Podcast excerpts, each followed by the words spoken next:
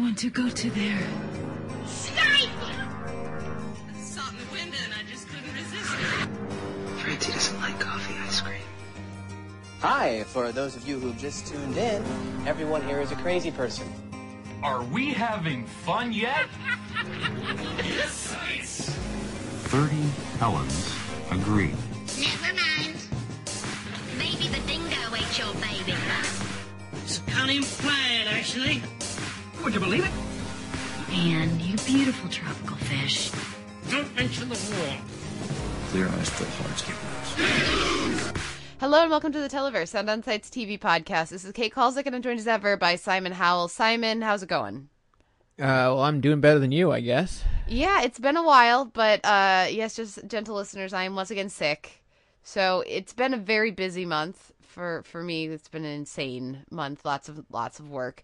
Uh, but this past weekend there was a, conflagration of events uh, where there was the AV Club freelancers. There was a there was a party for freelancers, so I actually got to meet several of the wonderful guests of the podcast uh, in person which was awesome. And uh, hopefully they will come back. We, we we we've done we did some scheming for future DVD shelf segments, so I think you guys will all be pleased of the fruits of that evening.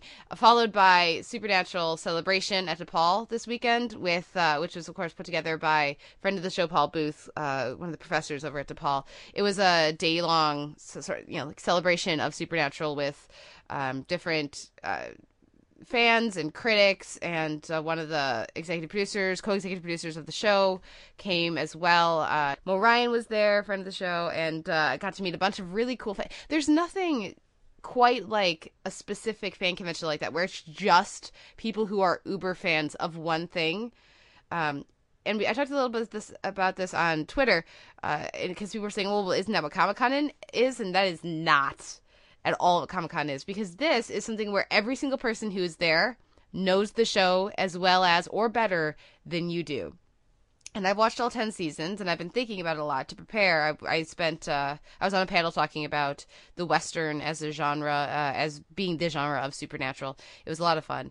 Uh, but you, because the kind of details that we can throw out, you know, Simon, you find those people that you know that love cinema or love television as much as you do and you you can make those references and they actually get them every supernatural reference you could possibly make everyone who was there was going to get and it was really fascinating really cool to be a part of so that was on saturday and on sunday my body said no you need sleep um, so I apologize for my tone. Uh, it's it's my, I will see how long I can maintain this energy level because this is a lot more energy that I've put out in the last like day and a half. But uh, but it was it was a blast, and so I was really glad to be able to be a part of that. And uh, actually, one of the other things I did at Supernatural Celebration was I was on a panel about podcasting with John Clark of Caffeinated Comics, and that actually was recorded and put out as a podcast. So if you want to hear some of my thoughts about do's and don'ts and things to know if you if you want to start a podcast, you can check out the Caffeinated Comics uh, podcast in iTunes. The the latest episode has uh, has me talking there for about an hour about podcasting. So it was it was a lot of fun. Um, but yeah, I'm I'm exhausted. I feel I sound more exhausted than you sounded last week after you had run 20 miles. Uh, that's pro. I have I have less going on than you do though, and also I my body seems to require sleep less. Yeah, I don't know. Maybe I think that's probably a big part of it. It just it really I really do need the sleep. Uh, hopefully I'll get some of it this week. Fortunately, our television load has you know co- become more manageable. We were under two hours last week. I think we're going to be under two hours this week. It's very exciting, listeners. At least for us. I don't know about for you guys. Um, however, not contributing to that is one of the uh, an email we got this week from one of our listeners, Janie. Janie, thank you so much for writing in. Who said, uh, "Love the Televerse podcast. I was wondering if you were planning to cover the Flash and Arrow in the genre section again. Some wild stuff is happening at both shows, and I'm interested in your takes on it. And uh, so, yes, we will absolutely add those back in this week. I've been keeping up with both of them as well as several other shows that we don't talk about. You know, I, we, when I have something to say, I'll I'll throw them in. But right now, I don't have much to say about like Elementary or Shield. Um, but Simon, you are not keeping up with these shows right now, as I understand it. Uh, no, I don't think uh, my perspective on these shows would be particularly enlightening at this time. Okay, well, we will be talking about those th- this week in the genre section, though. Uh, there's just been there's a lot going on uh, in TV right now, and especially in these comic book sh- series as we get to the end of the season. And certainly right now we've got upfronts happening, so we've gotten a bajillion uh, renewals and cancellations. Everything's been confirmed for the most part. Everything's been canceled. Um, and I say that with such an uplift in my voice, at least given how sick I am right now. Uh, because, Simon, let's just share with our listeners what are some of the shows? What show are you most excited about being canceled? You know, it should be Stalker or the following, but really, I think it's Backstrom just because if I was going to live in a world where that was going to be a hit, I think I would have to re- rethink some things. I, I mean, to me, it's the combination of Backstrom, the following, and Stalker are gone, and yet we still have Galavant, and I don't even like Galavant, and I still think that's hilarious. Yeah, I was amazed that that got renewed. Uh, less surprised about Agent Carter, but you know, pleasantly surprised about Agent Carter. But I did not expect Galavant to get renewed. And anybody who listened to my review, uh, I mean, talking about the finale, would know that because when they ended on a "this is what we'll do next season," I was like, "But, but you're not gonna, but honey, you're not gonna get a next season," and I was totally wrong. Despite that episode, I don't even think the people who make Galavant expected this. Like, how? how. Anyway, good for them. Hopefully it gets better. Uh, that would be great because it would be good if it was good. Um, but yeah, anyway, lots of dumb things. I mean, some dumb things got. Re- I mean, the mysteries of Laura is back, and like a bunch of other things nobody cares about. But uh, what are you gonna do? NBC. And yes, we're very excited about Stalker and the following and Backstrom all getting canceled. Before we get too excited, though, let's not forget Criminal Minds is still a thing that is on TV. So yeah. Uh, oh, and they just announced that American Idol is having its last season. Ah, I missed so that's a big deal. That is a big deal. Uh, not unsurprising, but a big deal nonetheless. Yeah. So we'll we'll, we'll keep continue to follow the upfronts news over the next few weeks. I also am completely expecting the announcement that, that the Good Wife's next season is its last. Yeah, that's been in the air for a while. Um, it's had terrible ratings for many years. Like just about, especially considering you know it's on CBS. It would have great ratings for other networks, but for CBS, which does so much better than the other networks, uh, it yeah, it it would be very surprising actually if it was announced like if if they got picked up for two more seasons and that was going to be or something like that, uh, which they've done in the past. Networks have done that in the past. I would be very surprised. So, uh, we'll yeah. I, I'm anticipating a final season pickup for The Good Wife. I, I wouldn't even be shocked at like a final 13 or something. Yeah. Yep. We'll have to see. We're going to talk about the Good Wife finale at the end of the podcast here. Uh, well, not at the end, in the drama section of the podcast. At the end of the podcast, we'll be talking with uh, the games editor for Sound on Sight, Mike Worby, about Spawn, the animated series which is, is a show that ran for three seasons on HBO that I had never heard of. I didn't know there was a Spawn animated series, so it was really interesting to, to watch. And we, you know, we had a fun conversation with, with Mike about it. One of our our one of our DVD shelf segments with the least consensus, I would say, which is always entertaining. Uh, yeah, there's there there's some discord on that one. But but well, we look forward to hearing from you guys and what you think about Spawn the animated series once you get a chance to listen to that. Uh, we should also mention at Sound on Sight this week, uh, there's some some good articles, some interesting articles going up. Elena has a piece about Jane the Virgin and why she connects with it and how uh, representation and specifically uh, seeing Latinos and Latinas on television is an important thing. And so you guys can check that out uh, in the TV section, as well as we we're having a, a mini revival of our greatest uh, series finales theme. So we've got uh, articles from from Mike about Six Feet Under and Elena about my so-called life, and we also have another one from Dylan coming up later this week that I think I know you're a fan of this season uh, series finale, and I am as well. So yeah, I'm gonna I'll just leave it there. You guys can check us out on site to see what show Dylan's talking about. But yeah, a lot of a lot of really fun uh, pieces going up at Sound on Sight this week. Yes. But anyways, uh, let's let's dive in. We're gonna we're I'm really excited about this whole under two hours thing. So we're gonna try for it again this week. Uh, so we'll leave it there. Look forward to hearing from you guys. Lots of fun Twitter interactions and uh, comments to the website and all of that. Uh, but we're going to go into our weekend TV uh, because I think you guys care a little bit more about that than you do our thoughts on certain actors' bad responses to criticism this week. Yeah, yeah, no, let's not go there. to be continued. Anyways, uh, we'll be back right after this with our weekend comedy.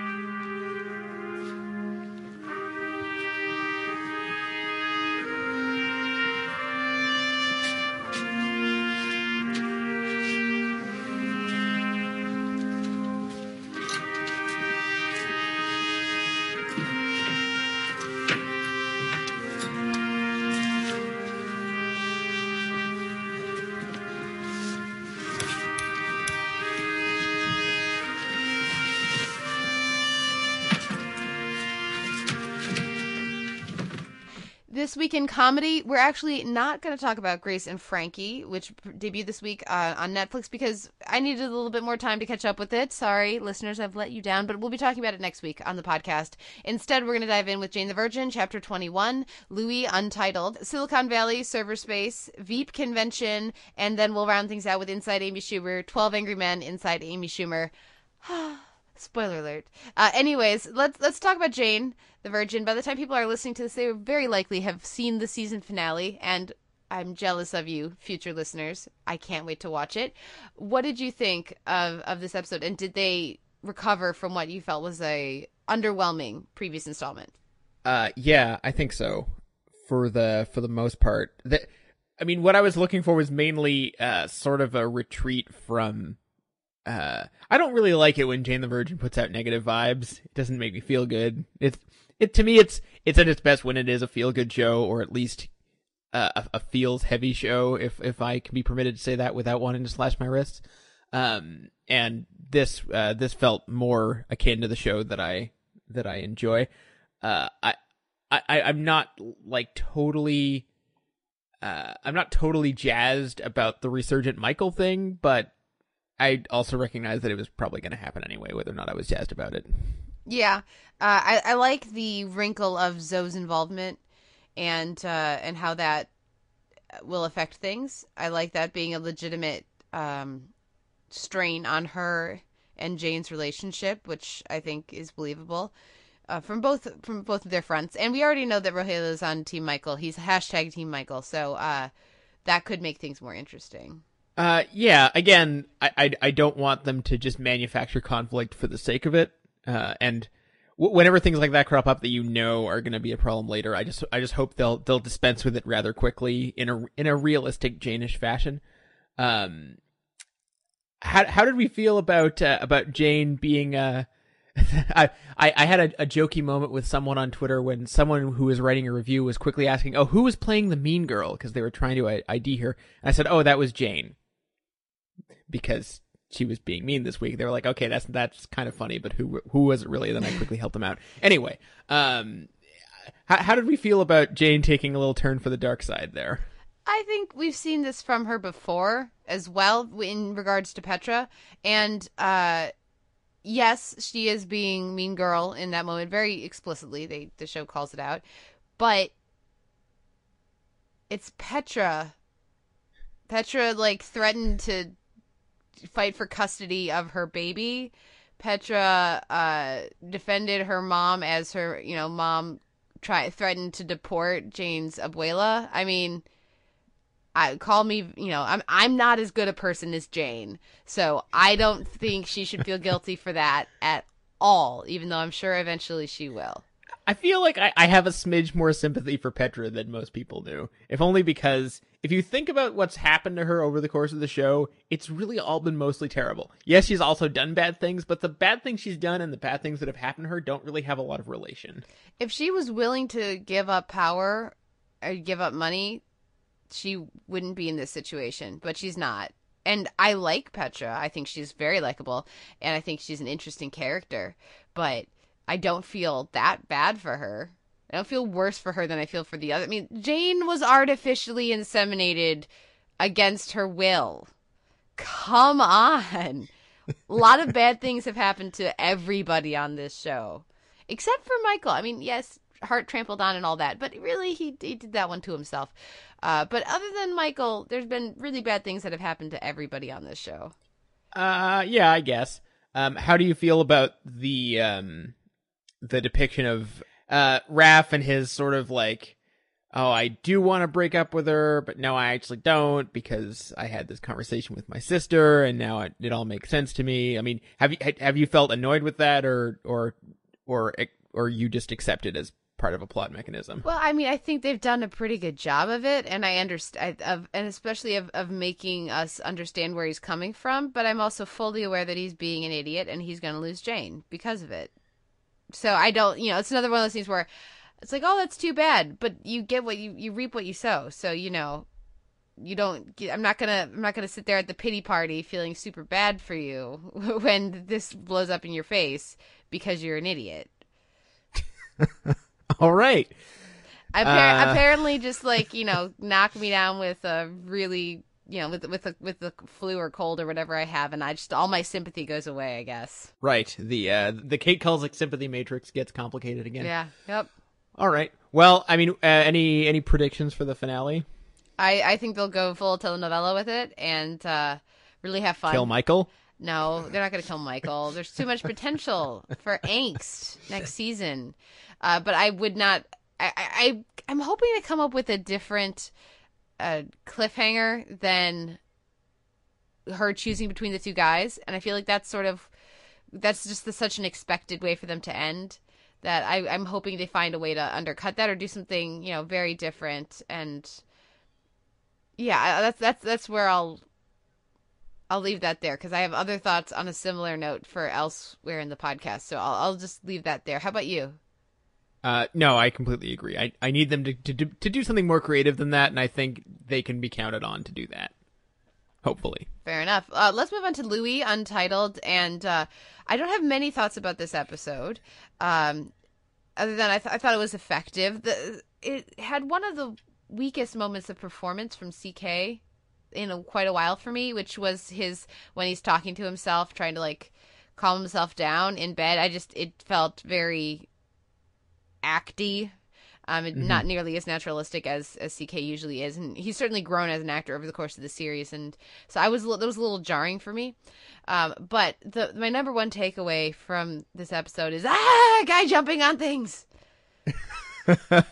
Uh, I wasn't wild about this episode, but I will say that yes, the first appearance of No Face Beady Eyes dude Yeah, was no. extremely creepy. And second, and third, or is it just twice? I may be blocking. Oh no, he shows up a bunch of times. Yeah. But especially the first time. For me, when he was in Um, the doctor's office with Grodin, that was the worst one because I didn't realize yet that he was sleeping.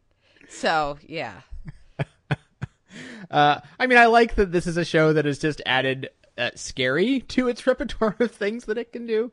Uh, and I loved you. You you can find it the the full version on YouTube now. Uh, it's not a lot longer, but it does add an excellent little coda.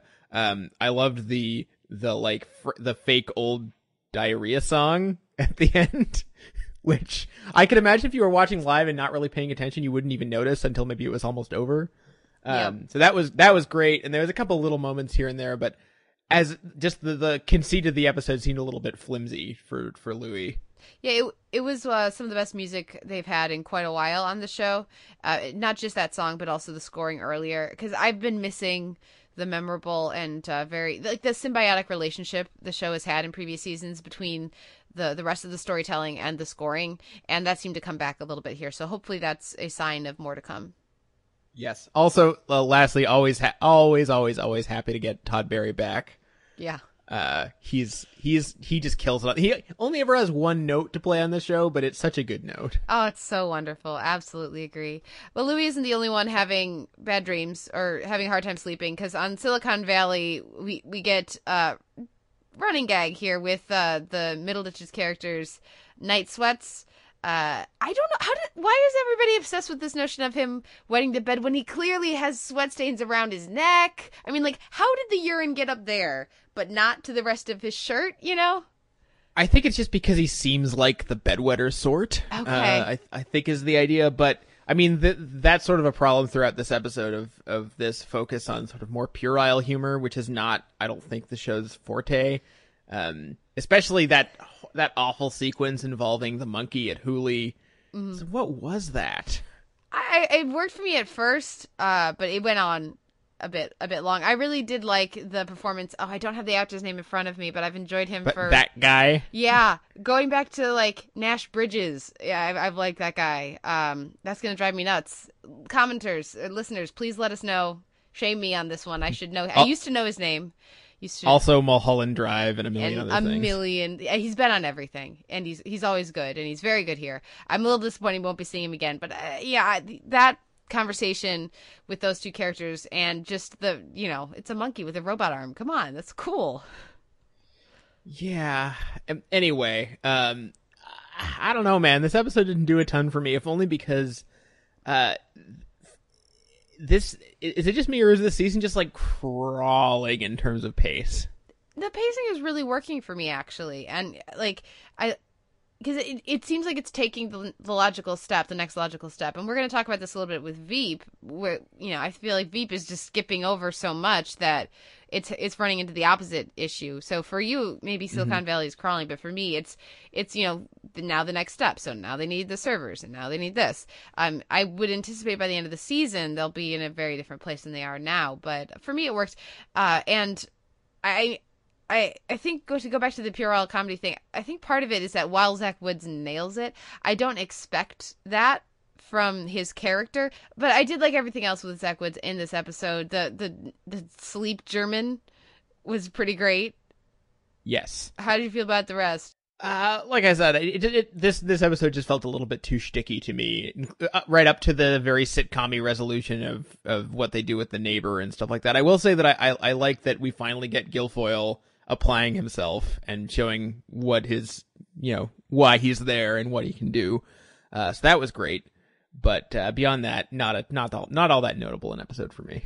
Well, do you agree about Veep then? Uh, for me, that having this episode be set several weeks after the previous episode, uh, I guess so that they can fast forward the Karen relationship, really undercut everything that we get with the Veep's office and several.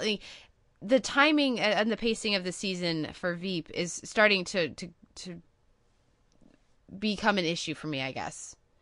Uh, is that mostly because you're used to the show being uh, sort of rolling along a bit more casually? Well, last season was very it was almost breathless. It was very very tightly constructed. I think this just elements of this episode, and I talk about this in my review at the AV Club, just felt very convenient or contrived. So, at the end of the previous episode, the the vice president is told about the data mining. And because we get that great line from Amy of when Sue tells her, Amy, go back in time and make that not have happened. Um, you know, and, and then at the start of this episode, we have Teddy telling the vice president, by the way, here's this thing that's been going on. It's like, but it's been several weeks. That's not, you don't get to have an outraged reaction on the moral stance of something that, that Selina Meyer has done if you've known about it for three weeks and have done nothing. Uh, yeah, that hadn't really occurred to me, but but uh, that's that's certainly a valid point. I mean, t- to me, uh, the, my my takeaways for this episode uh, were, were a little simpler. I mean, obviously Anna Chlumsky's breakdown. Uh, it it, it, it was amazing. It, it was amazing. It was. I was surprised that she was taking it out on Selina and not Karen. Um, but uh, especially con- considering that's the definition of career suicide, and I don't really know what what happens to her after this. Um, I wouldn't be surprised, honestly, if if her and Dan both end up back in in in her office as some sort of package deal.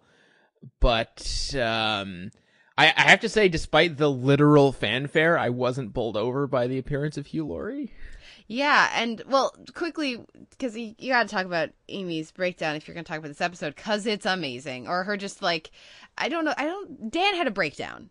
This was a bubbling over of so much anger for so long, and I thought it really worked. I really liked how it started as such a straightforward, just utter takedown of Karen, and then she promptly moved on because Karen is basic and Karen is not interesting enough to to make the reason Amy's so annoyed is not because Karen's an idiot, it's because of how Selina has been treating Amy all season and the, the entire campaign has been treating or the, the the team I should say because she's always been kept out of the loop. Selina makes her the campaign manager, but then she she has been over uh, over Amy as far as confidence is, which okay, fair enough.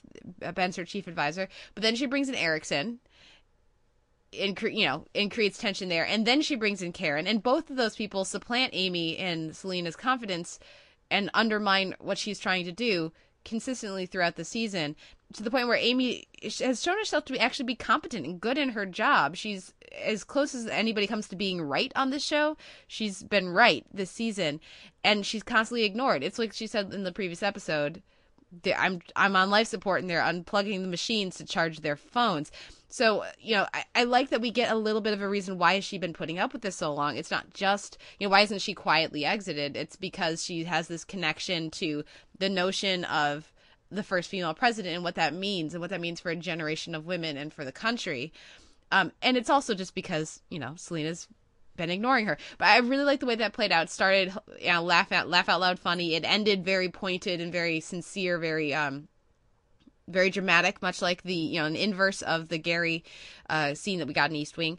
Um, but to then continue on, uh, the I absolutely agree. We get this huge build up to Hugh Laurie's appearance, and on the the Veep comment boards over at the AV Club, there's been a lot of you know anticipation for him because he's awesome. And if you don't know that Hugh Laurie's great at comedy, you probably haven't watched House, but you definitely haven't watched Blackadder because he's awesome on Blackadder.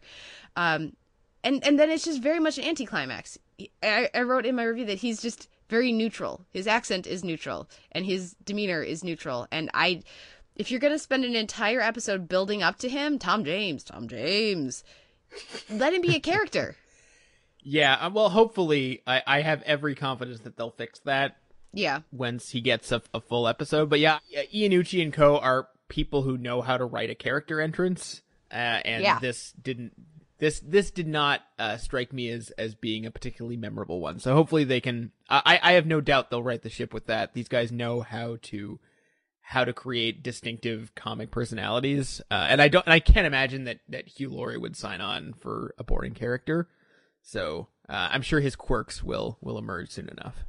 Yeah, and I don't need him to be a character. I don't need him to be a quirk machine, but ha- bringing him on to be a normal guy that everybody's just like really excited about, and that's what's funny is that everybody is being reacting to normal things that he does in an over the top way. Uh, that's gonna get old. That got old in just the few minutes he was in this episode. So, um, yeah, like you say, I'm sure that they'll have something more interesting for him to do in the next episode.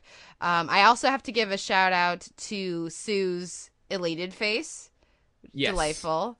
And um I the stuff with Dan, I'm really not I don't I don't care. We haven't talked about it yet. Um it's not working for me yet. What do you think? Yeah, no, I mean, I, I liked the the bit of awkwardness we got with with when uh when Amy is out and they have to try to try and utterly fail to bullshit their way through it. But yeah, it's I agree that even even the look of those scenes with that sort of silvery uh uh silvery tone that seems like it's out of a totally different universe uh, makes those scenes feel very disconnected in a way that's somewhat disorienting. Yeah, they're definitely going for this world is gray and boring and the Veeps world I mean like she's wearing like a peachish reddish dress. The like Gary's wearing like purple and orange. Like like it's a very the they have not been more blatant in their color choices, color coding on the show in quite a long time. Um, as they are in this episode, but yeah, I'm ready for him to be doing something else. And now we've got theoretically Jonah and Richard are on their way out because their guy is going to be leaving in a few months, and Dan's out and Amy's out, and you know the data mining thing is going to come back and somebody's going to have to take the fall for that there's a lot there's a lot hanging on this you know that could really change in the second half of the season Uh, yeah. I, I, again, I, I won't be surprised if they do some sort of get the gang back together thing. Uh, just because this is a sitcom and they have an ensemble, and I don't see why they would want to mess with that too much, or at Yep. least more than they already have. yep uh so we will uh i guess let's leave it there and uh but yeah a, a bad or a weaker episode of veep is still an entertaining episode of television uh but i think they can do a lot better. So i'm i'm hoping that we'll get that next week. Uh, I'm not hoping we'll get that next week for Inside Amy Schumer because I don't know that they will top this the rest of the season. Um, 12 Angry Men Inside Amy Schumer is the episode, especially because of the way it's been talked about by some of the creatives involved, by some of the other writers and directors on Inside Amy Schumer, who talked about this as like her magnum opus. Um, so I wouldn't anticipate anything similar to this for the rest of the season of Inside Amy Schumer. But even if the rest of the season is just a straightforward, you know, what we've come to expect from her kind of season, I don't care because I love this episode so much.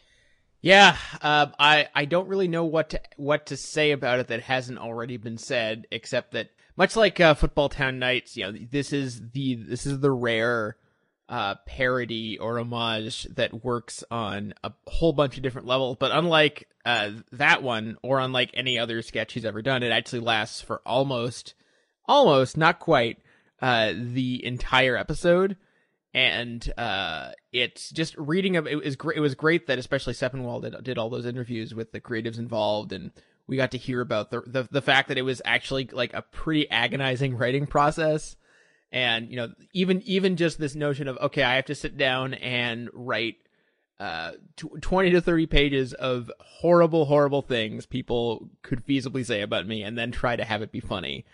Uh, and then to filter that through this uh, immaculate style parody of, of Sidney Lumet, along with this ridiculously stacked cast. I mean, that that's that's a that's that's not something you can really repeat. No, no. It is I have a strong affinity for the original film. I I've not read the play or seen it uh, put on as a play, but I have seen the film several times and uh uh, I, and by the way, I'll also point out the hand thing about John Hawkes, because you mentioned as soon as you notice he has big hands, you can't not see it. That's also just an angle thing, because I remember that from the original film, just being like, that is Fonda's hand is the largest hand that has ever been a hand. Um, so I think there's also some angle work in there too. But um, Okay. no, the, you may also just have a small head. yeah, who knows? Who knows? The yeah, but it is it is very noticeable. Uh, yeah, th- this the whole cast really commits to it and goes for it. I love the specificity of it, of their performances, but also, like you said, the camera work, the it being in black and white, and even like the horn scoring as they come in, you know, back every time, just wonderful. Um, every time I watch it, and I've seen it like four times at this point. I'm probably going to watch it again uh, th- later this week once I sit my parents down and get them to watch it. My sister loved it, but I haven't gotten a chance to, to make my, my parents watch it yet. Anyways, uh, every time I watch it, I have a new favorite line or favorite performer, which, you know, the fact that it lives up so well to rewatching it shows the density of it and the how much is going on in the backgrounds of the scenes uh, this last time i think i would give it to nanjiani uh, which with apparently one of the very few ad libbed lines, the dildo related arguments line is was apparently his. Um, but uh, no, it, it, there's so much, there's so much to love about this episode, and not the least of which is the commentary. And, and listening to the reactions online have have been really great. I I was very pleasantly surprised to see not surprised but i guess i was very grateful to see how well received it was even if not nearly as many people watched it as I would have liked. And Basically, everybody that I saw who watched it loved it and had to talk about it, but a lot of people that I follow didn't watch it, and that's disappointing to me.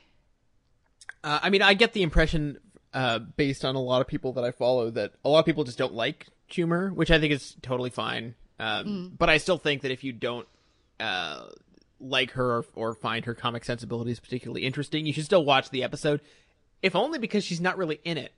Um, Yeah. which might You help you. Do you not like funny things? Things that are funny? Because this is one of them. If you don't like her, okay, I can understand that, but this is it's its own thing.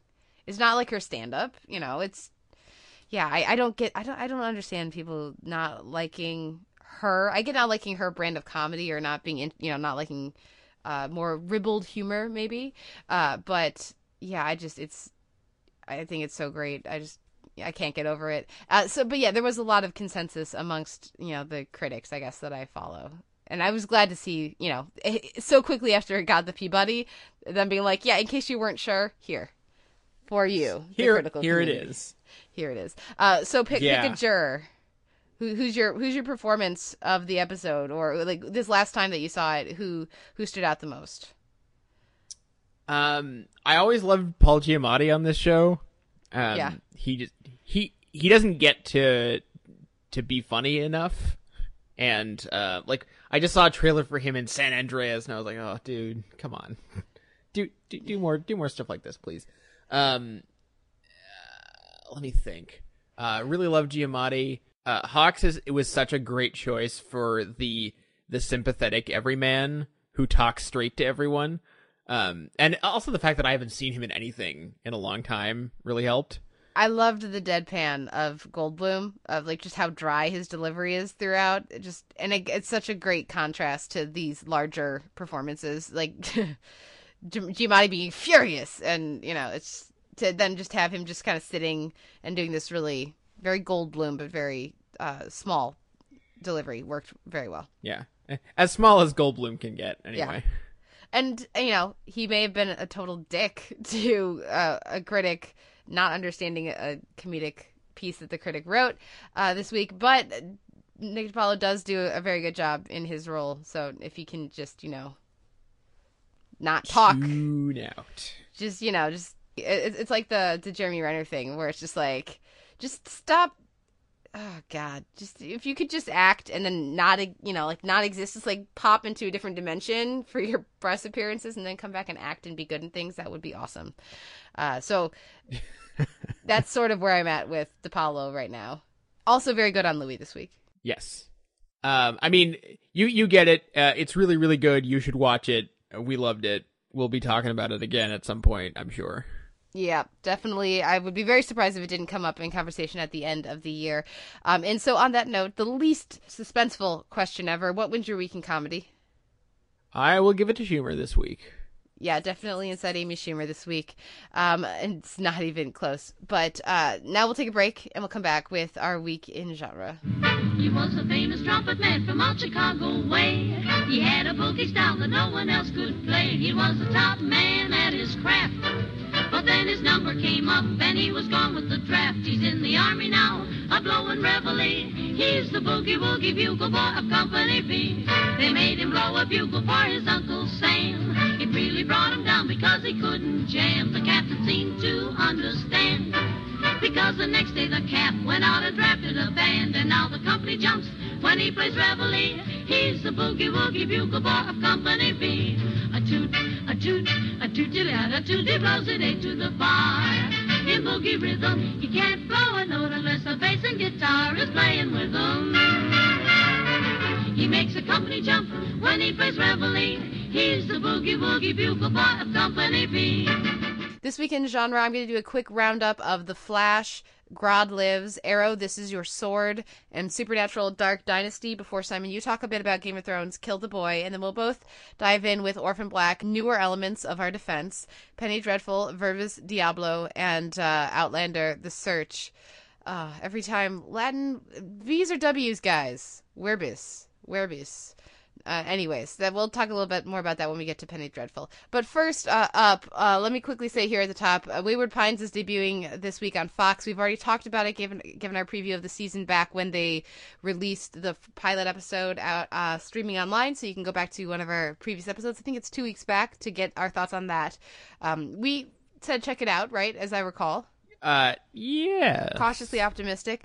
Um, but I wanted to talk a little bit this week about Flash, Arrow, and Supernatural, and that's because, well, first of all, I, I had we had the super I had the Supernatural thing this weekend, and there was a very eventful episode this week. Second of all, because I covered Arrow for the V Club this week, so you can read my review there. I filled in for Alistair, and then Flash, they had a super intelligent psychic gorilla as the antagonist of the episode, and it totally worked. It was awesome.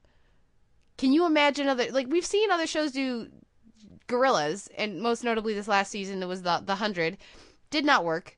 Uh, but they've done such a great job of building up Grodd very gradually throughout the season, and more specifically, having him be a, a minor part of this episode, having there be much more significant things going on um, within the character dynamics that it really really worked. Can you believe it, Simon? Do you believe me when I say that there was a Flash episode with a super intelligent gorilla who doesn't speak but has mental abilities, and it was good? No, but I believe that you believe it. oh, fair enough. I I will take it. Um, I I think Arrow, you know, having Iris finally in on the secret, and specifically having her figure it out instead of being told by uh, all of the men in her life who have been lying to her about it uh, I think was good. I really liked the, the, her takedown of the paternalistic bullshit that they've been pulling about why they can't tell her. Uh, and I'm hoping that this leads to more interesting things to come for the character as well as the show. Um, I again, I just they've they've done a really good job with much of of Flash this season, and now that everything's out in the open, they're heading towards the finale. Uh, Wells is is you know full on villain villaining and uh, you know the potential for time travel wackiness is there. They could, you know, who knows what they could do. There's a lot of possibilities. I think it could be very interesting. And um, again, kudos, kudos for a, a compelling, entertaining episode titled "Grodd Lives." Well done, The Flash. As for Arrow, uh, yeah, I was much less enthused about this episode the the whole Nanda Parbat thing and Raz's obsession with uh, Ollie taking over as Ra's, uh, Ra's al Ghul. Um, I just I don't think it's worked well for the season. I, there's been a lot of problems in this season. One of the things they've done very well on over the course of the season is really strengthening Laurel and giving her not just making her physically strong, but giving her a lot more uh, motivation and g- getting her much more involved in what's going on. I liked that. I've really liked her relationship with Nyssa in the past couple episodes, and uh, I'm disappointed we don't see them interact here.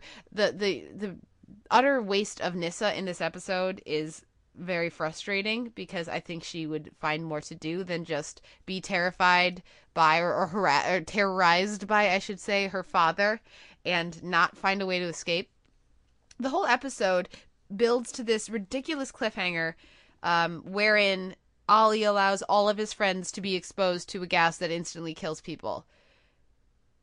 But we know he's not been brainwashed and we know that he is scheming and yet they ask us to believe that all of his friends are now about to die. It's like, dude, we've seen the show.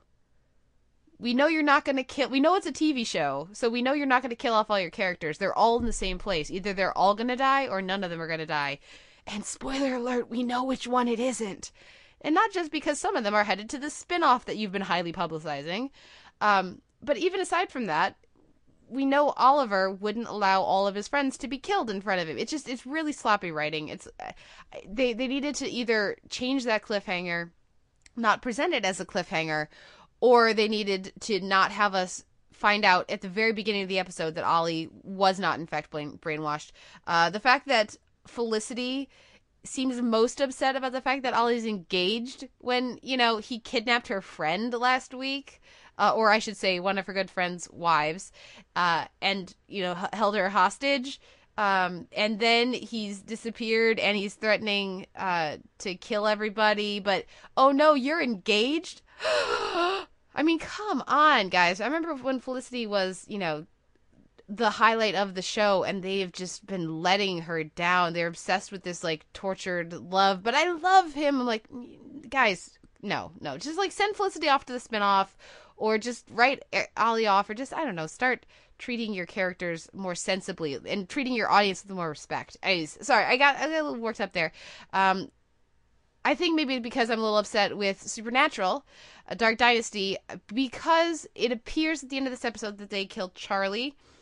I it doesn't feel like they killed Charlie because of the way the episode is structured. You know, Simon, how you'll have whenever you have an episode where a character is getting written off, if it's a character that has as strong a relationship with the show and the fan base and the creators as you know Felicia Day does on Supernatural, you can tell, right? It's the they have a last episode. They have something significant to do. They get some character beats. They the actor gets you know anything to play, and that's not what happened here. And so that's why I don't trust them that this Charlie death will stick if she is indeed dead. However, co-executive producer of Supernatural, Robbie Thompson, did make it seem as if that was the case at the thing this weekend. So, um, I don't know what to think, and I'm going to withhold judgment until you know we get a little bit more finality to that. Uh, so.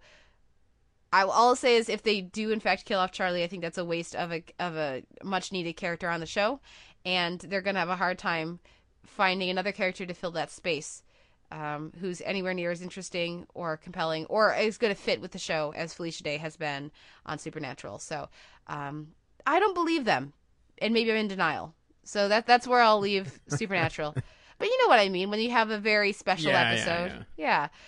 Uh, Let's let's move on to the shows you've seen though, because I've been talking here way too long. I'm going to drink some of my tea. Uh, what did you think of Game of Thrones: Kill the Boy? Uh, I'm on Game of Thrones writing duty this week, uh, so my review is, uh, as of this moment, mostly written and will be up certainly uh, well before this episode does.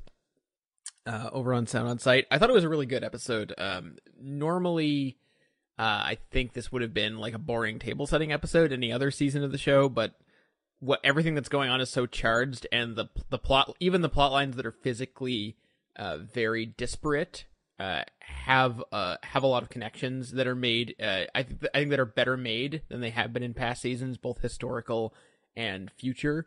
If that makes any sense, and uh, also the fact that we that that they've been consistently dropping about two or three plot lines at a time uh, week to week, I think it's been a really great move. You know, we, we get no Cersei this week, we, we get no Arya this week, we get nothing in Dorne this week, and I was totally cool with that.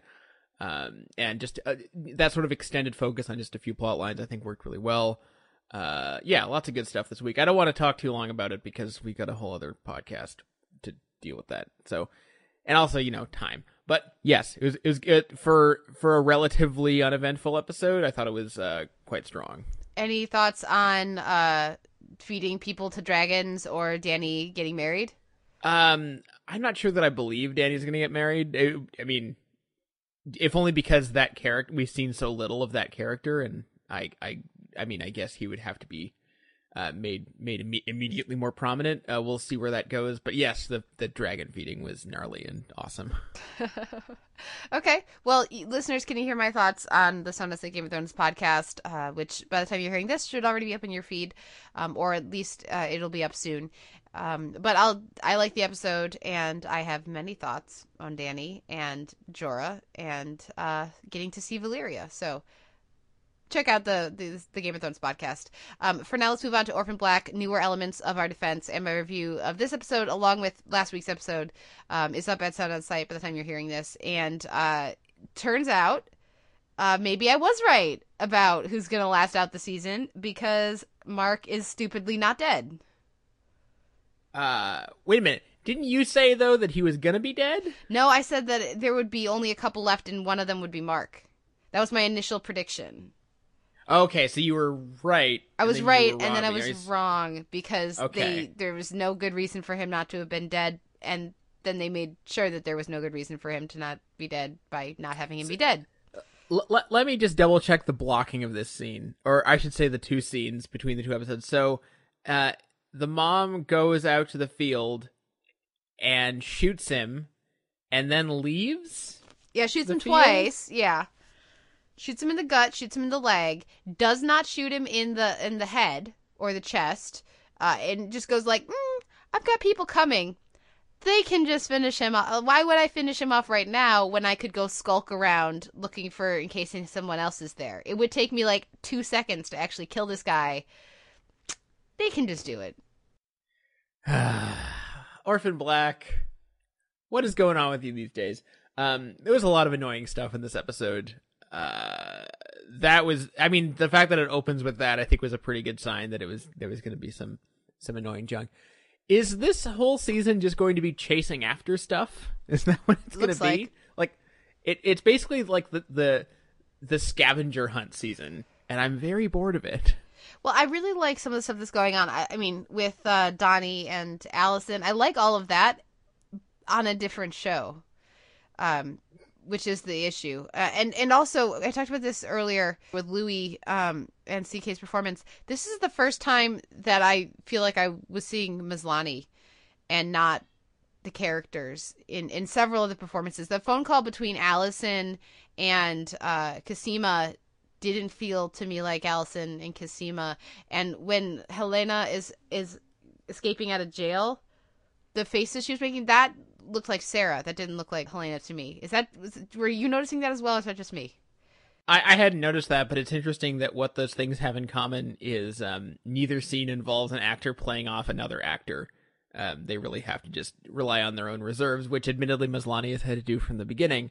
Um, I mean, I guess I was too busy being annoyed by by the plot to pick up on any on any uh, sort of performative deficiencies, if uh, if you want to put it that way. I guess I I feel like Orphan Black kind of screwed itself by being so crackerjack from the beginning, when it would probably be better served being a more casual show that only occasionally services plot and features its characters hang- getting to hang out more. Like w- whenever we get just Felix and and uh and Cosima, for instance, in this episode, just like chilling and like you need to go out and have a drink. Like this should be a show that allows half an episode of just those characters getting to hang out and cut loose. But it's not. It can only do that for about five to ten percent of any given episode, which is a real shame.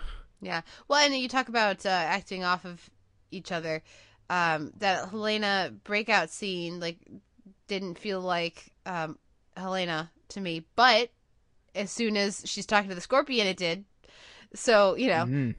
and the scorpion's not there, and yet uh, that felt much more Helena to me than like the the expressions as she's like trying to turn the the thing and she's looking for the camera and all that. Like, yeah, it's it's an odd thing. I really liked that Cosima and and um, Felix bar scene, like you said, and I think there's you know the the, the exchange like with Donnie and Alison. I really like that, um, but again, this just this seems so scattered uh, scattered this season, and I really would like it to have more cohesion. And I certainly um, did not care. They they really wanted us to care when we had the double Ari Millen scene. Um, here with at least it seemed like with the way it was shot and like stand down soldier and all that we were supposed to be like oh my god but we've been seeing multiple Millens in the scene for a while it's not like this was the first one of the season and it just didn't I don't know, it didn't really I was underwhelmed. It wasn't, you know, good wife Kalinda Alicia underwhelmed, we'll get there, but I was underwhelmed. Yeah. Um, well, also that it's another one of those we're really trying to ramp up the threat and make it seem like we're gonna kill off Sarah. It's like, it's come like, on, dude. She's the main character. You're not gonna kill her, so we we know that. Just because there's five Maslanys doesn't mean you're gonna kill any of them. Yeah, definitely. Uh, well, let's move on to our next show. Uh, that's Penny Dreadful, uh, Verbis, uh, Verbis Diablo, or as you would actually say in Latin, V's or W's, Verbis Diablo. Uh, I know that's a pet peeve of mine. I'm sorry. I can't help it. I had an excellent Latin teacher in high school, and uh, Wenny Witty Wiki people, not Veni Vidi Vici. Uh, it's not a hard thing. Anyways, uh, yes, and I know church Latin versus regular Latin. Does I don't care. It's a pet peeve. Let's talk about this episode. I care more about the pronunciation of Latin than I do about this episode. However, I have to admit there were some particularly effective moments here. What did you think about the return of Dorian Gray, of the introduction of Lily as opposed to Brona? You know, how are they handling all these elements? First of all, credit where it's due. Peen on the screen in 15. Mm-hmm. Raise a glass to Angelique. Yep. Uh, so that's definitely notable. I mean, what I literally just said about Orphan Black and how it should be the sort of show where people can hang out for half the episode, which is what Penny Dreadful was this week, which mm-hmm. always makes me happy because the best parts of the show are frequently the ones where people are just sitting around talking, which is not what you would expect for a show that is so theoretically plot driven and, and moody and atmospheric. And like, if Caliban got to just chill out and talk about religion and, yeah, and, and you know, talk about paganism and morality and just, you know, ch- chill out in, in, in the, uh, the, the cholera pit, if you want, if you want to call it that with, with Vanessa or whatever. I would like Caliban way more. But mm-hmm. then he mm-hmm. has to but then he has to like go off and be moody Caliban hanging out yeah. with the doctor or uh anyway. I don't know, he just he does not feel like the same character at all, which is deeply frustrating. Yeah, I uh, like I like Soup Caliban. You know, that that's yeah. that's a character I can get behind. Uh angsty like sweep his hair over his eyes, you know, emo high schooler Caliban. I'm not interested in. Yeah we need chill Caliban. We need way yeah. more chill Caliban. but uh, and also, I did when when we even just got a reference to Proteus this week. I was like, oh, dude, don't remind us about Proteus. He was so much better. Yeah. Anyway, everything with Chandler and Lyle was just so great. Uh, even if he is a turncoat. Gah. Absolutely, very good. Once again, Hartnett is the surprise uh, highlight of the show f- for me. And uh, yeah, the the the stuff with with Brona or with Lily I was hoping to like more now that uh, Billie Piper's not saddled with that Irish accent, but it just the writing of it was just so teach me about the ways of love. Like I just kept waiting, you know, like it's it's so over the top and and not in the traditional Penny Dreadful way. Just like we get it, he wants to bang her. Can we like come on guys. So it's just like slightly slightly more interesting. Everyone wants to bang everyone. We get it. Yeah, yeah. it was, and, and again, and the creepiness of it, which I, I just think they're not doing a good enough job of of layering things to make that kind of that dynamic more interesting. It's very straightforward, and um, plus we've already seen him, you know, fondle her dead boob, so it's kind of hard for me to root for that relationship like I think they're gonna want me to. Uh, what did you think about our creepy, creepy puppet? Oh my god. Well, first of all, again with the talking, I all the scenes of McCrory and Dalton just just chilling around, shooting guns, uh, mm-hmm. talking about stuff. Again, these to me like were were the best scenes of the episode. That being said, uh, that was definitely one of the, if not the creepiest version of a voodoo doll uh, ever, if only because it was so grisly and. I, I like that they broke two taboos in this episode. One of them was peeing on the screen. The other one was dead baby guts. Like, okay. I don't really know how to react to that except that it happened. Here's the baby. Here's its heart. It's now going in the stall. Yay! Uh, yeah, it is very. Um, yeah, they they just go for it, and that, that's the thing that you gotta like about Penny Dreadful. If you don't like that about Penny Dreadful, you're not watching it. Um, and so yeah, you gotta appreciate their their kind of Gonzo over the top uh, willingness to go there. Um, I just wish, the- you know, especially to follow up last week's ridiculously unnecessary female nudity with some Pete on the screen was a, was a nice, you know, salve maybe on that. Yeah, it, it, Penny Dreadful's usually been pretty good about being equal opportunity about that. And uh, yeah, also the Vanessa doll was really creepy. Super creepy. Um, any predictions for next week, or is it not even worth it because they're gonna go crazy? Uh, crazy is good. Uh, for some reason, the extremes with Penny Dreadful are good. The the casual talky stuff is really good.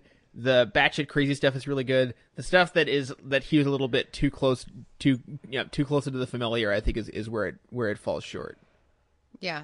Well, yeah, it's it's it's like the the total mundane, the drinking, you know, having some soup or, you know, walking going for a walk. Great. The carving a baby's heart out of its chest and putting it into a creepy creepy creepy doll. Great.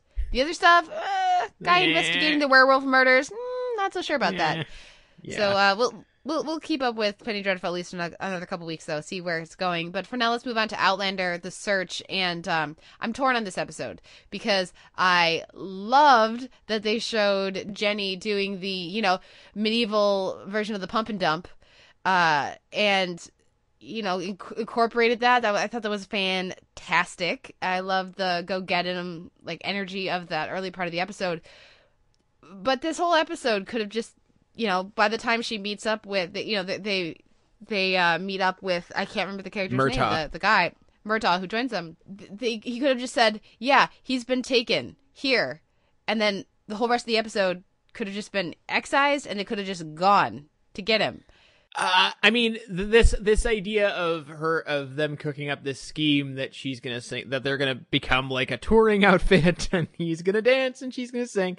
It's amusing for about five minutes, and then it takes up half an hour of the episode with like this whole sub subplot about keeping the rights to the song and basically uh, just this whole thing about um trying to make sure they're the only ones singing it. And the gypsies those gypsies one of my least favorite uh recurring tv tv tropes about you can't trust them gypsies. Um not so great. And that and also just outlander really hurts uh, or, or, or is- is sometimes really hurt by its running length. Like it's a full hour every week It, and the fact that this is the story it takes up an almost almost a full hour with is a little bit is a little bit insane, especially because uh it ends with that big ramp up to the assault on the prison, which we get next week. Like, oh, come on, Outlander. Yeah, it just really feels like this is stuff, and I don't know because I haven't read the books. It just feels this reeks of it's in the book, so we have to do it, and you don't. You could have done this in five minutes, and then you know had her get the, instead of having the gypsies, they perform the song a couple times, and they get the message, and they go to the place, and there's McTavish. Like there's they, they could have just done that. You don't need to just because it's in the book doesn't mean you need to do it, and just because it works and is great in the book doesn't mean it's going to work and be great here. So, uh, yeah, with only a couple episodes left, it just really felt like filling time um, in a way that I do not think they intended. Uh, any other thoughts on Outlander? Are you excited for what's coming next? I wish I could be, but I, uh, I also, you know, they're not gonna kill Jamie. They're not gonna kill her. I, I so I don't believe them when they keep talking about how insanely difficult this prison thing's going to be. Yeah, she's not going to end up married to anyone else because they're not going to kill Jamie because that's their show. So it, it's really hard to invest in the stakes of that. Um, I absolutely agree. Uh, well, then, what wins your week in genre? I will give it to um I'll give it to Thrones. Thrones had a really strong episode. Um, I'm going to give it to Flash because Cuz Gorilla. Grodd. Yeah, fair enough. because enough. Grodd and Iris and lots of other things too. But I mean, come on, come on. Anyways, now we'll take a break and we'll come back with our week in drama. Every day it's a getting closer, going faster than a roller coaster. Love like yours will surely come my way. Ah, hey, ah, hey, hey. Every day it's a getting faster. Everyone said go ahead and ask her. Love like yours will surely come my way. Ah, hey, hey, hey. Every day seems a little Every way love's a little stronger. Come what may, do you ever long for true love from me? Every day it's a getting closer, going faster than a roller coaster. Love like yours will surely come my way. This week in drama, I'm going to talk briefly about Wolf Hall, which just wrapped up its first season, uh, airing in the U.S. Then you'll talk a bit about uh, Montage of Heck, Simon, uh, airing on HBO, and we'll both talk about the Good Wife finale, Want a Partner, as well as Mad Men's uh, penultimate episode, The Milk and Honey Route. I just wanted to mention Wolf Hall up at the top here because I, when we talked about it on the podcast originally, I hadn't seen it, and you weren't the biggest fan. Uh, I did make time to watch uh, the whole th- first season a while back and figured I should chime in here now that the now that it's done. I think that the performances, some of them um, are really interesting, and uh, certainly anybody who likes a period drama, I'm sure, was really enjoying this. But what really stood out for me more than anything else was the cinematography. I loved the look of it. I loved the the lighting of it, how dark everything is. I mean, because I think one of those one of the single biggest elements that make something feel artificial when I'm watching these period pieces is how much light there is. It really stood out to me when I was watching Lincoln, for example. Every time there's any the film, anytime there's light, you can see where it's coming from. And when it's you know when the sun goes down, there's not much of it, guys. So I really appreciated um, that element to the series. It gave uh, this first season a lot of more painterly visuals, uh, especially as you're, you know, candlelight is very bright when you have nothing else, but it's still it's just a candle. So I really like the way their use of light and uh, shadow throughout the season. I think they could have done a better job with Cromwell's motivations. The performance, the character and the performance are both very internal, but I really had a hard time figuring out if uh, when he was being sincere and when he wasn't and that didn't seem like it was the point of the show um like he like he wasn't sure and he was figuring out and they were trying to explore how sincere is he about religion how you know how much is does he believe in the king? How much is he just trying to survive? Um on a show like mad men it feels like that's what the show's about you know these contradictions and these this duality. Here it seemed like they didn't know or it just kind of changed between episodes and um and that may be a much more accurate depiction of the historical figure but as a as a narrative as a fiction piece um it was un- a little unsatisfying unsatisfying for me but um certainly i can absolutely see why people like it and um and really connect with it and i'll probably watch some if the I'm assuming i'm assuming there's going to be a season two do you know about this I would assume so. Yes. yeah um so you know we'll i'll be back for for season two or series two of wolf hall what about you simon are you going to check back in if it gets renewed Uh, I very well might, but it's uh, there's so much to think about before that happens. Yeah, that's true. What did you think of Montage of Heck? Uh, for the uninitiated, uh, this is Brett Morgen's documentary, uh, specifically about Kurt Cobain, although there is a little bit about the broader, um, uh, circumstance of what happened with Nirvana. Uh, it is mostly based, uh, most of the audio and video in the film is based around or supplied by, uh, art or sound collages made by Kurt Cobain throughout his life from childhood to adulthood uh, relative adulthood. He did die at 27. Um, and uh, I think the, the major flaw of it is that it is 133 minutes long, which is a really, really long time to immerse yourself in the headspace of a guy like Kurt Cobain, who um, was a he was an absolutely fascinating figure uh, for whom there is no analog really anywhere else in rock history that I'm aware of. Uh, but it can be trying, especially in the second half of the film when when heroin really takes over and uh, the and when the when the light and happy part of your film at that point are the Kurt and Courtney home movies, you know uh, things are getting dark. And uh, but that being said, there is something uh, endlessly fascinating about a guy who um, rails against traditional values while clearly having internalized them uh, to degrees that maybe even he couldn't recognize. And also a guy who um, abhorred everything about uh, corporate rock culture while also so very clearly uh, wanting to be uh, to be a rock star, loving being on stage, loving the artifice, um, and sort of it, it, you know they they capture that duality really well and that in that roiling conflict. Um, the levels of self awareness in some of these home movies where he's mocking these tropes of being a junkie and and uh, what's going on with the press are really funny. And then and then at the same time, when you see him rail against um, Lynn Hirschberg at Vanity Fair and these other journalists, it's it's actually quite almost scary. Uh, so to ha- all those dualities are present here. Um, I don't think it really needed to be over over two hours long. It probably could have gotten could have gotten its point in more impactfully at 90 minutes. But uh, I think if you have any interest in the subject matter, it's it's it's worth a watch. And and as something that's that's uh, that's toying around with with documentary aesthetics, definitely definitely worth a watch. Even if it it is it is a wearying length of time to spend uh, on this subject matter for anyone, even someone such as yourself who who w- probably wouldn't be so into the musical aspect. well, yeah, it's um, I I know surprisingly little about uh Cobain and Nirvana in general, let, let alone you know his his early death and everything. Um, so that I'm sure I'll try to see if I can set aside time. I'm sure I would enjoy it. So thank you for um, for for letting letting us know about it. There there are a lot of these documentaries that uh, or, or, films that HBO has been putting out. They've been putting out a lot of documentaries this year, um, and many of them look very interesting. Um, I just haven't had time to sit down, so it's good to know that this is one that I should try to make time for. Yeah, I'd also like to watch Tales of the Grim Sleeper at some point, but that's again time. Time. Uh, well, we'll have a little bit more time next week because The Good Wife had its finale this week. Want a partner? Uh, what did you think? we we had this, you know, a big.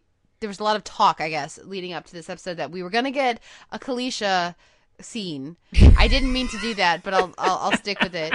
Uh, and did it work for you? Um, okay, first of all, could it uh, work wh- for anyone? um, okay, f- first of all, my review is up uh once again this this week at Sound on Sight, so you can read more thoughts there. Um, I don't mean to hammer this again, but seriously, what is so bad? What is so horrible that you can't plonk two actors? The the the history of TV and film is replete with people who hate each other's guts working together for years, for decades. What is the big deal? Why can you not just sit them in a room for one scene? And anyway, the ones, even if they had shot it together, would it really have been better? I mean, I know this wasn't good, but would it really, if they can do it once, why couldn't they do it for the, the past 53 episodes would be my question. So really it's a no-win situation. Well, and my you know aside from that it would have been better than what we got because then you know there could have been a hug it was like like she's i'm gonna be gone forever okay that's too bad uh, bye like that that's seriously what happened and it's insane they i i couldn't believe that there wasn't at least a parting hug uh, and that that can be done. We've seen it done on Orphan Black, but uh, certainly would have been easier if they were in the same room. But it's the thing, even just putting aside the ridiculousness of the the what must be at some level unprofessionalism to f- put the producers in this situation. No idea who's responsible, but at some point somebody was very unprofessional, and I can't believe this is what's happening because of it. Um, guys, we live in a post Orphan Black world. This is a post Orphan Black television world, and this is not acceptable. You have so much more money than Orphan Black. Look what they do every freaking week. And this is the this is the quality of split screen, green screen, whatever matching that you do on are you are you kidding? Like call up the Orphan Black guys. I'm sure they would be very excited to get a call from the Kings and be like, "Oh yeah, sure. We it was like we got this thing. Can you help us? Come on. Uh yeah. I mean, ultimately, um, I forget who it is who wrote this, but but they were right when they said that ultimately, no matter what the, what this bad is about, ultimately it comes down to the kings because it was their job to handle it, Mhm. whether to fix it or to work around it, and none of we wouldn't be talking about any of this honestly if it had been a good season in other respects. Um, the show this has been a problem for way before this season, but there was but last season was so good and was so powered by uh such potent story beats that we didn't care or or we weren't noticing. We had other it- things or it to was talk easier to overlook. Exactly. Um, but the major, the major and the minor stories this season almost all fell completely flat Yeah. all at once, which is sort of shocking in retrospect. Um, and nothing, there's nothing particularly promising in this episode, I don't think. And, and the fact that now, um, you know, the, the, the, uh, the Diane, uh, the Diane corner of the show feels so disparate from everything else. Like I, the notion of coming back to another season of following all these characters for some reason, uh, just feels very strange. Yeah. Well, and also, uh, I was excited about the notion of Alicia and, and Louis Canning teaming up until I was like, wait a second. Michael J. Fox is not going to be a regular on the show. So therefore, that's not going to stick. And it's just going to be more stupid maneuvering. um, so yeah, the, the- I, I liked seeing, um, uh, Susan Meisner, uh, back here. I, I really liked that parallel of her and Alicia. I thought it worked very well, and I thought it was a good performance from her. I liked that it gives that very direct um, inspiration or, or motivation for Canning. Um, but the rest of it, like yeah, like you said, there's this has been a problematic at best. Really, ba- ba- very, very flawed season. Uh, Sonia Saraiya, friend of the show, has a great piece uh, at Salon uh, listing the main like five or six reasons why cosign everything she says there. The one thing that does work this episode, unsurprisingly, is everything with Alicia and Finn. And I loved their dynamic, the excellent chemistry, excellent rapport, and I also love the way that they end it, where Finn's like, uh, yeah, we're not kidding ourselves here. So she's like, but wouldn't it be fun to kid ourselves? He's like, yeah, it would, but trying to trying to like you know get back together with my ex-wife and i have to save something for us to do in season seven so I wish he'd actually said that.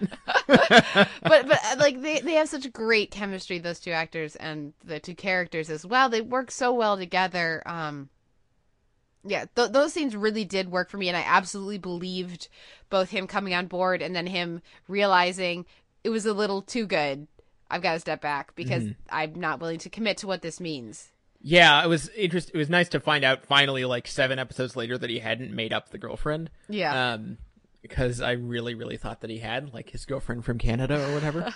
um, but uh, can you imagine how dire this season would have been had there been no Finn Polmar? oh my god no i can't um, as as they're almost. I mean, if Downton Abbey had been longer. Yeah. Could this season have been salvaged for you um if the like the election storyline and like the notion of it teaching Alicia that she doesn't care what other people think, if that had ended, if this finale had seen her embrace that notion and divorce Peter, would that have been worth it for, to you? would have been better. I don't know. I don't, I don't think any one plot point could make this the season worth it. But the notion of, I, I mean, I, I'm glad that she shuts him down and is just like, no, don't do it. And it's a test for him. I wish we would have found out in this episode whether or not he was actually not going to do it. But uh, I feel like her divorcing Peter should have happened a while ago, and I continue to think that. Well, and is, if she's saying she doesn't uh she doesn't care what anyone thinks, then she should get divorced. Cuz why not?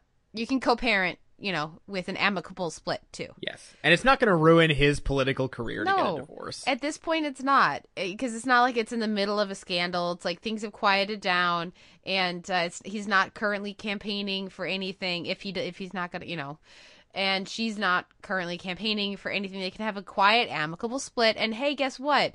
She's my ex-wife. Is also a strong tie to the governor. Yeah. And it's not 1940. Yeah, and nobody cares if you get divorced. Yeah, well, some people do, but not enough that it should be an issue with Illinois and Chicago, Chicago politics. Exactly. Yeah. Any other yeah. final thoughts on this episode and the rest of the season, or are we just kind of crossing our fingers that they can get their act together over the hiatus? I never thought I would be so happy to have a season of The Good Wife be over. Yeah, it's really depressing. Uh, yeah. Uh, well, let's move on instead to a different form of depressing, and that's Mad Men's penultimate episode, The Milk and Honey Route, which tells us that Betty is going to die, and soon. Um, but while that is super depressing, it I love that this episode feels so much like a love letter to that character. It's Matt Weiner saying, "Yeah, screw y'all. I like Betty." Uh, and she has her issues, but she's gonna handle this really terrible news and the you know very disrespectful way she's told about it um, with grace and dignity, and she's just gonna be her. So all the haters can just go fuck off. Basically, yes. Um, the show really does love Betty, and I'll be very curious when I do uh, the eventual like early seasons rewatch to scan my own feelings towards Betty and how, uh, and especially January Jones' performance and how I feel about them because she's taken so much flack over the years for not being able to act, which I think is a misreading uh, for the most. I mean, maybe she's more limited uh, than than some people in the cast. Although I would say that several people in the cast are quite limited. Um, but I think that her sort of uh, seeming aloofness or uh, lack of responsiveness to emotional stimulus are totally fine for that character. Uh, perhaps even deliberate. and um, uh, I- I'll be very curious when, especially going back to the season one and season two episodes. I barely remember those seasons at all. Uh, t- to go back to the Don and Betty years and, and, and see what that was like again, I think will be will be very interesting. Um, and yeah, these these scenes with her are, are very quietly devastating, especially um, Sally, of course, immediately reading the letter because that's a very Sally thing to do. Um, how did we feel about the uh, the, the the Don chunk of the episode? Um, it was odd, uh, definitely, but um, I am gonna withhold judgment on it until I see what the finale does.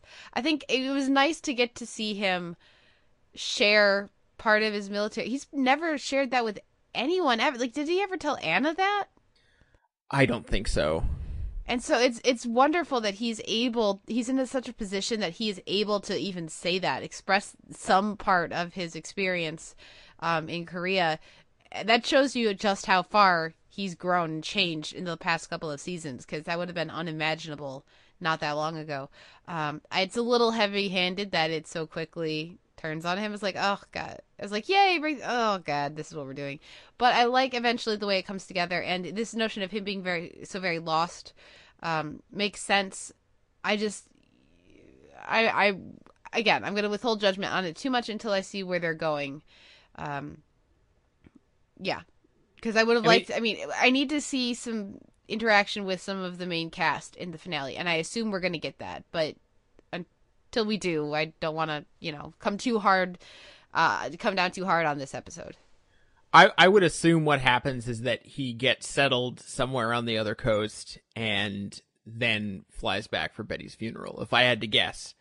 Um, which feels very strange, but uh, I mean, it is Mad Men. I what it feels like we're getting now is sort of like one last grand tour of the life of Don Dick Whitman Draper, uh, where we get sort of this manifestation of his younger self in the form of this, te- you know, teenage hustler, and we get we get a reminder of his military service and all this other even anyway, all all these other sort of uh, elements of his life that we were able to to put aside or forget about for so long, sort of come bubbling up one last time. Uh, whether or not that's what's going on, that's what it feels like to me. Uh, it feels like next week's finale is going to have to be like three years long. Is that just me? yeah, I'll be very surprised if it isn't on the lengthier side. Um, we don't see Joan, we don't see Peggy, we don't see you know many characters this week. We don't see Roger. Uh, do you think we see them next week? Oh yes, we definitely will see all of those people next week. There's no way, no way that we don't. Um, I I actually couldn't remember if Betty was still married to that guy or not. Oh, Henry by the way. Francis. Oh, Henry, yes. Sorry, I'd, I'd forgotten utterly about Henry. I couldn't remember what happened to that guy, and now I remember why I forgot because he's kind of a douche. Well, he's just you know he's very, he's very in some ways he's very Don, but other ways he's very not Don, and um, but he does love Betty very much. So I, he did not handle her diagnosis well, but honestly, could you blame him? No, I that's just, true. I'm just thinking of, of a cancer diagnosis like that in that time period. It's just like, oh god, you're just dead. You're just, you're just dead. And and I'm sure that that is um, something a lot of people had to face. But especially look, looking at how far we've come in cancer treatment now, to look back and be like, oh man, you, all these options that we have now, you have none of them. You're just gonna die horribly. Aw, awesome. Yep. Uh, I I really hope we get spared the sight of like horrible cancer ridden near death Betty. yeah. I don't. I feel like they're not going to do that. What do you think they're gonna do with Pete and Trudy? Do you think they get their happy ever after? Did I? Didn't I sort of call this last week? A little bit, yeah. Um, I feel I feel pretty proud about that. I feel like calling anything on Mad Men is like a major achievement. Major achievement. Um, uh, so I'm gonna I'm gonna I'm gonna let myself have that. Um, I don't know if if if I buy it necessarily, but I'm always in I'm always happy with more Alison Brie slash Trudy in general. She's she's been barely around for the last few seasons because she's been hi- highly in demand, and uh, this notion of, of Pete maybe uh maybe earnestly turning over a new leaf. Again, I'm not sure I buy it, but I like that he buys it. Yeah, exactly. And and I like that he it, it seems so completely sincere from him. Uh yeah, which is not something necessarily something I was expecting in this last chunk of, of episodes. We'll, we'll have to wait until next week to see what is going to come of all this. How many of our characters are going to get happy endings and how many are really not, or how many we're even going to see again. But for now, uh, let's. What wins your week in drama, sir? Oh, um. Uh. I'll I'll give it to Mad Men. Yeah, and I'm going to give it to, uh, to Mad Men as well. Um, I think I like last week's episode quite a bit more. Yeah, I definitely like last week last week's episode more, but um, I like that they're just so fully doing their Mad Men thing right through to the end. That's uh, delightful, and uh, I look forward to to next week's next week's finale and all the feels that undoubtedly come with it. So now a few show notes. You can find it a post up for this episode at soundonsight.org where you can let us know what you thought of the week's TV and uh, and leave us a comment. You can also like us on Facebook to follow the goings on at Sound on Sight TV. Uh, you can find us in iTunes where you have an M4A chaptered feed and an MP3 unchaptered feed, and we would appreciate any feedback there. Uh, ratings and reviews do help other people find the show. Um, you can also email us at televerse at gmail.com. Be like Janie. We love hearing from you guys. And you can also find us on Twitter. I'm at the televerse, and Simon, you are. At Sucker Howl. And what is our question of the week?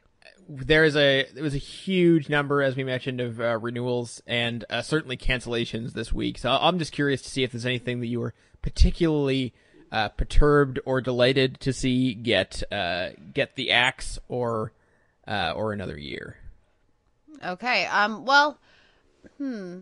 So far, everything that's been canceled. I know some people are super bummed about uh, Constantine or Mindy Project, um, but there's talk of both of those going elsewhere, and um, I'm also not watching either of those. So. Uh, I, they were not big losses for me, though I understand that for some people they, they really are. Um, so I'll just, um, yeah, I, I, I, I was very surprised by Galavant. I would love to be excited about it again. I'm not anticipating that, but maybe it'll happen. And I feel it's kind of the same way about Agent Carter, where there's so much potential there. I would love to see them actually fulfill that potential in an, in the next season. So I'll, I'll say that I'm most excited about. Again, maybe I'm foolishly getting my hopes back up, but I would love to see the Agent Carter series that that show and that cast has the potential to deliver. Um, so I will I will throw it to, them. What about you? Uh, I mean, we already mentioned the delightful cancellation, so uh, totally, totally pleased with that. Um, I would also like Agent Carter to be good. Uh, I don't know if it'll ever be a show for me, but I would like it to be the best possible version of itself, which I don't think anybody thinks it is uh, quite yet. Um, actually, the most surprising cancellation was when we didn't talk, or uh, not optioning rather, was something we didn't talk about, which is the fact that they're not, they didn't option the uh, the Agents of Shield spinoff. So I guess the the MCU has limits after all. as much as I would like to see an Adrianne Palicki show, uh, yeah, apparently not. But uh, if that means we get a Hunter and and uh, Bobby gonna you know staying on Shield for longer, then I guess that's a good thing. So. Uh, yeah, we'll see. Let us know what you think. That's you know, I, I'm sure that there are certain uh, series that we're not aware of. I know some people are very bummed about Cristela is another one. Um, but I look forward to, to seeing what what is you guys are most excited or disappointed about with with all the upfronts news. But for now, uh, we'll take a break and come back with Sound on Sight's own Mike Worby to talk about Spawn the animated series. We'll be right back after this. Four hundred years have passed. Once again, it is time for a new warrior to emerge from the darkness.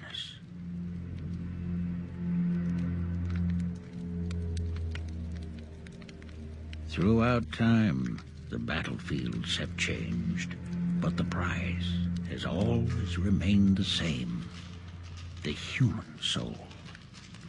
Who else knows? I'm waiting for your answers, smart boy.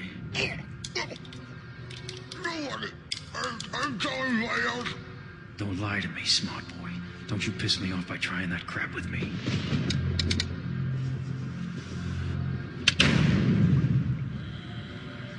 Each warrior is born as a clean slate, knowing nothing. The only instincts which they can act upon are drawn from their past. Let him go. Jesus!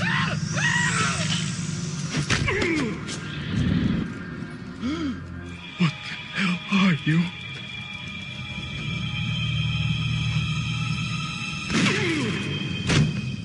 We're back with the Televerse. This is Kate Kulzick, joined as ever by Simon Howell. And this week on the DVD shelf, we are adding another animated series to the ranks, another uh, comic book adaptation to the ranks as well. I think it's going to be a lot of fun. And here to help us talk about Todd McFarlane's Spawn, returning to the podcast, is Mike Worby. Mike, welcome back.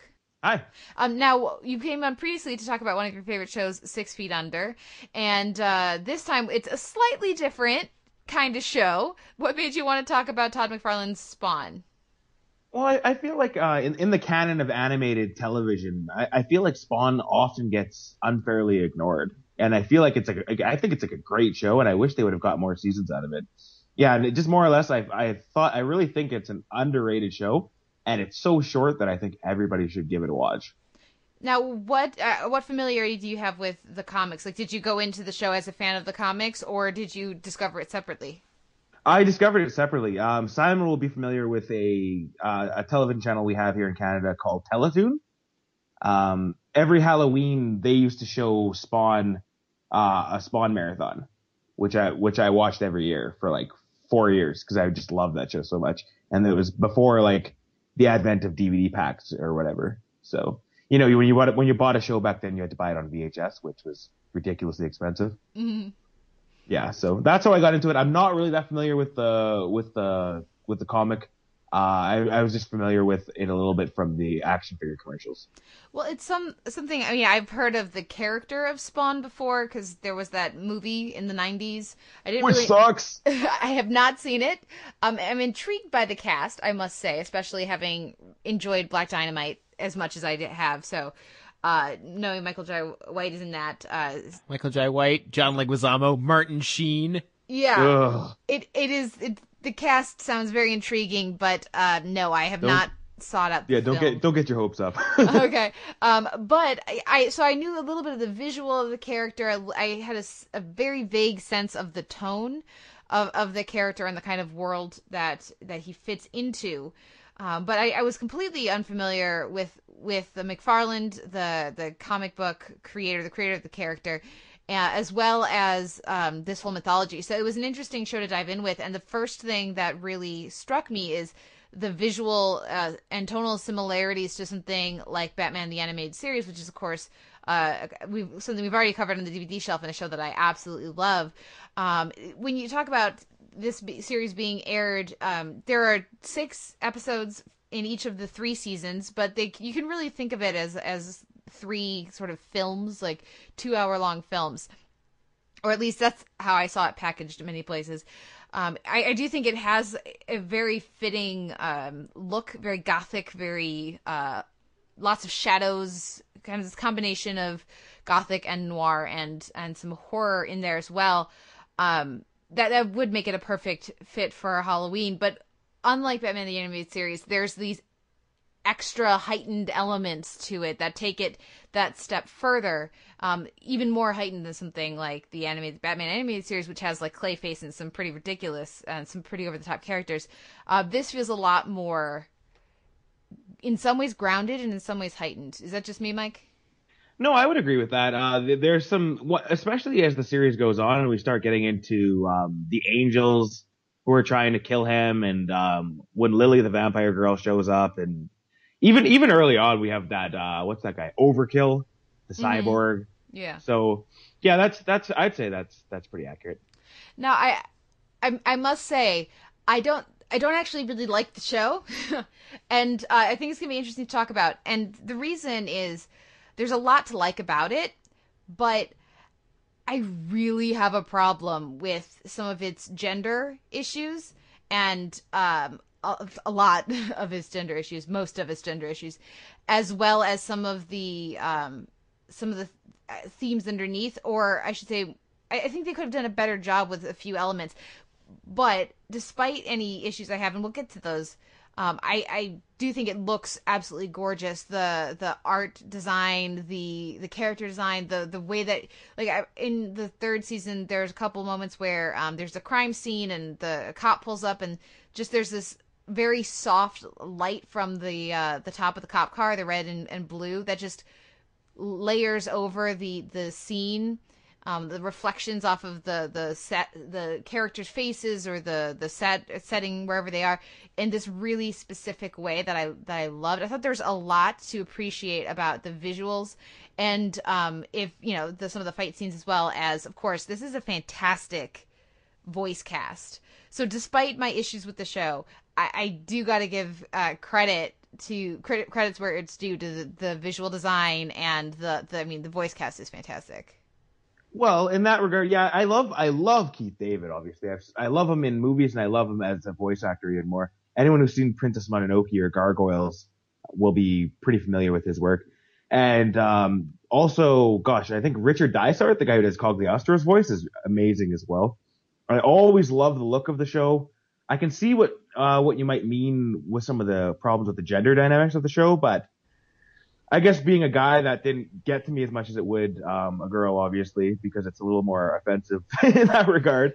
Um, the other, the only other thing that that ever really bothered me about it is it was almost it, it had the some of the Batman comic elements of being like sometimes dark for dark's sake, like like whoa, look how dark this is, which is like a couple times we get into that, which is can be problematic, but generally I feel like it's a good ride that only improves as it goes along. Well, and I appreciate that this is not a character who realizes he's a superhero. You know what I mean? Like he doesn't be he doesn't seem aware. Spawn does not seem aware that he is in uh, a, a comic book show and that he is the superhero and he's supposed to be saving people. Like he doesn't really actually help out the people in the alleys that he you know that he makes his home for quite a while. Like, there's one particular moment I think it's in season uh, season two where this guy shows up looking for him in the alleys and he does eventually intervene but he doesn't intervene when the, when this baddie starts like torturing the guy. He just intervenes right before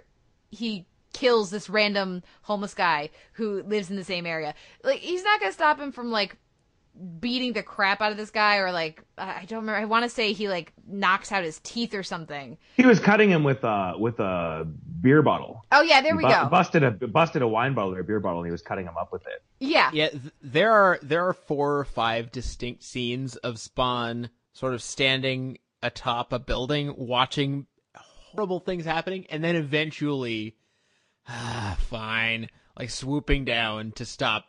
Like, and and sometimes they'll even like be bodies dropped before he even shows up. and it's again that may, may not be my preferred flavor of comic book adaptation or or superhero-ish kind of show but I appreciate it as something different and as a different take on that kind of world or mythology. Um, but I've delayed here long enough. Uh, Simon, what do you think of Spawn? Had you seen? Were you familiar with the character previously? Uh, did you have any connection with this world, or was it a completely uh, new discovery for you? Uh, when I was a kid, I had I don't know where I got it from or why I had it, but I had an action figure, uh, not of Spawn, but of the demon form of Violator. Mm. Uh, just which uh, which as far as I remember only shows up on the show once. Um, couple and times. A couple times. Yeah. a couple anyway. Uh, it's, it's most memorably in the first season anyway, and uh, yeah, I don't know why. I just thought it looked cool. Um, Well, I was does. also It's creepy. I was also I think eleven or twelve.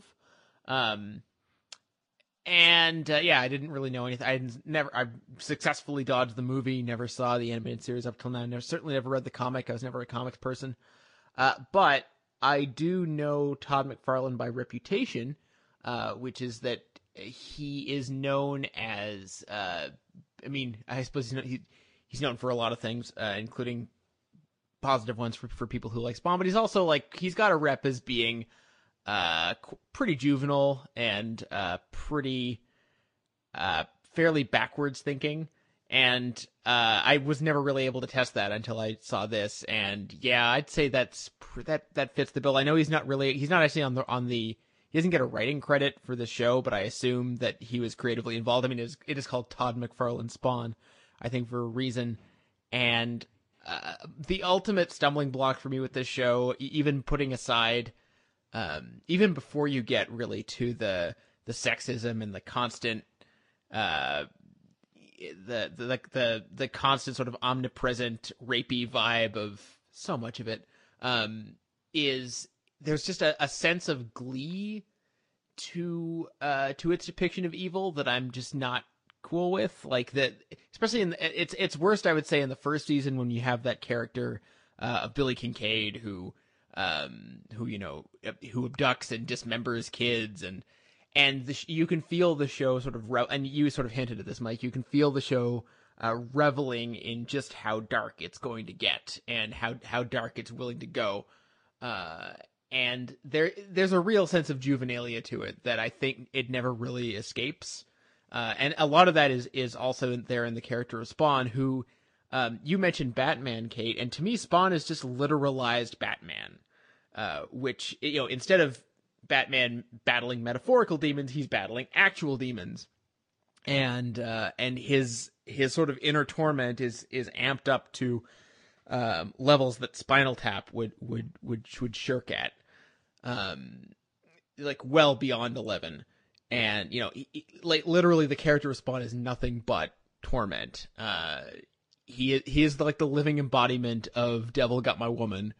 Uh, all the blues hammering all over the place, and he really only he doesn't really have any other setting than that. It's so desperately in need of uh, of some levity or some self awareness, some self, and it there are some flashes of it very near the end, kinda almost, but uh, not nearly enough for me. What I'm trying to say is, uh, this is really not my kind of show. Well, and there's a difference between not our kind of show and not a good show or not an interesting show, certainly. And so that's what I would where I would put this one. I think this is just not a show for me, but I can appreciate the things that it does well, or, or the fact that it's taking a different approach to this type of storytelling and this type of a character. I mean, like you say, this notion of he's Bat Spawn has these elements of Batman, but he doesn't get to go home to a mansion and drive a really su- fancy car and then have you know these all these other nice perks. It's a of perfectly nice this- alley he can hide in. we don't all So have alleys. Well, and and he, th- I think a story with Spawn could be very different after he's gotten through the origin story part of it, where he's regained enough of his memory to understand what's what his position is and, and what he's going with to have made that transition following his i think the audience can be just as dis, uh, discombobulated as spawn is when he's first trying to figure out and i actually like the way that they use these like very quick flashes of his memories. Like he's not quite sure what's going on, so we're not quite sure what's going on early on um, in the in the in season one, um, and even later at times as well. I, there's some some good use of perspective when we're getting his memories and his nightmares that that he's experiencing. Um, so I, I do think that it I I like the storytelling, uh, the devices that are used. I just you know, for me, I just couldn't escape it. You discussed, you mentioned the Simon, um, the rapey vibe, um, of the show. Very, uh, it's, it's a specific and technical term there, but, um, there are just too many characters on the show who have rape just casually thrown into their backstory. I guess to explain why they're badass chicks or why they're bad people because of course they've been raped a bunch and so that's why Lily is the way that she is when there's no reason for that to to be just so casually thrown in there. Like the, the and and then we have you know the one the counter to that I will say is that when we have, you know, Al Spawn rape his ex-wife, um that is at least not treated like it's a good thing on the show whereas when you read the way the description comes up it seems like it's going to be like a positive moment for the show. It's it's this expression of love, and it doesn't matter that she's not consenting because she thinks he's someone else. So I did actually appreciate the way that the show brought that back up um, in season three, and definite and had a very strong condemnation of the character for having you know raped his wife. Um, but I can't get around that part of it. Is I, the show is trying to be dark, is trying to explore these things, but again, I I just keep coming back to not my show. And, and, and, sort of an not as severe but still pretty damning thing that happens. I think in the same season, um, when his mentor is talking about how he's afraid of uh, of this Jade character who was an associate of, of Genghis Khan, and and he says something about like you're afraid of a girl, and then he kind of chuckles like, dude, you live in a universe with demons and vampires and uh, and cyborgs but you can't get your head around the notion of a badass woman, really? What do you think, Mike? Are we are we being too harsh on the show? Uh, I, I think I think it's important to remember that the show premiered almost 20 years ago, so I think that's one thing to consider here. And this is long before any of the any of the sort of reinvention of uh, modern comic book characters that we associate with films like Batman Begins or the new Spider-Man or X Men even. Like this is really quite quite an old show. So some of its some of its dynamics, I think, um, are, are I wouldn't say necessarily are forgivable, but they're they're a little more forgivable because of the the timeline, I think, and because this is so early on in HBO's history as well. So I think a lot a lot of uh, a lot of people were encouraged back then, people who are making television were encouraged back then to kind of go for the gusto with the violence and the profanity. And so there's a lot of, sometimes it feels like, sort of with Game of Thrones, they even did that, where certain elements were amped up in the violence and sex departments just because they could. And because that's sort of expected from an HBO show. Well, yeah, there's certainly, as I was watching this, is like, there's a lot of animated boobies. This, that feels like HBO especially yeah. at, of that time period. Just being like, we can, so we will. But still, no animated Wang. We still have trouble with peen on the screen. Yeah. Well, come on. It was it wasn't 15 yet. This is a running thing on the podcast this year, Mike. Uh, peen on the screen at 15. But that, that's um and again, the the show's comfort with these dark themes uh with nudity, with violence, um with a hero who doesn't actually seem to, you know, who takes three seasons to decide that maybe he should try to not be a be dick. evil. No, not just a dick, but be an evil and regain control over his identity. You know, it's it's again, it's a different kind of show trying to uh trying to explore a different kind of hero and i can definitely appreciate that with that arc over the the three seasons of him deciding to try to regain his humanity um i i actually would have appreciated I think there's some themes that and there are some ideas that the show is playing with that because I'm not familiar with the comics maybe weren't coming through as well. And that was something that's why I was curious Mike if you had read the comics. Because for me like I had to to, to try to understand the deal with the giant red cloak cape thing. I had to read up online that that it's actually alive and it's a symbiote. And uh, there's a lot of details like that. The show doesn't hold your hand with. And normally i would appreciate that but I feel like you know, like they make such a big deal that he um has has sold his soul but I don't get a sense that he's any different than he would be if he hadn't sold his soul. So maybe if there was more of a contrast with the kind of person he was before the trauma he experienced and the kind of person he is now, or even just like details of what what hold does this um I can't remember its name. Demon that starts with M. Malebolgia. Malebolgia, that's a good name. Have over over Al and over Spawn, and how much of him is Spawn and how much of him is Al? Uh, was that just me? I, feeling you know a little out of the loop there. Well, I think I think that's supposed to be kind of the case. I think you're supposed to wonder where does Al end in Spawn begin, and Spawn himself struggles with that question. Uh, and I, I, what I what I love about this, this the story arc of the show is that, like you said, he doesn't start off as a hero. He starts off as a very very dark anti-hero, almost villainous himself to a certain extent.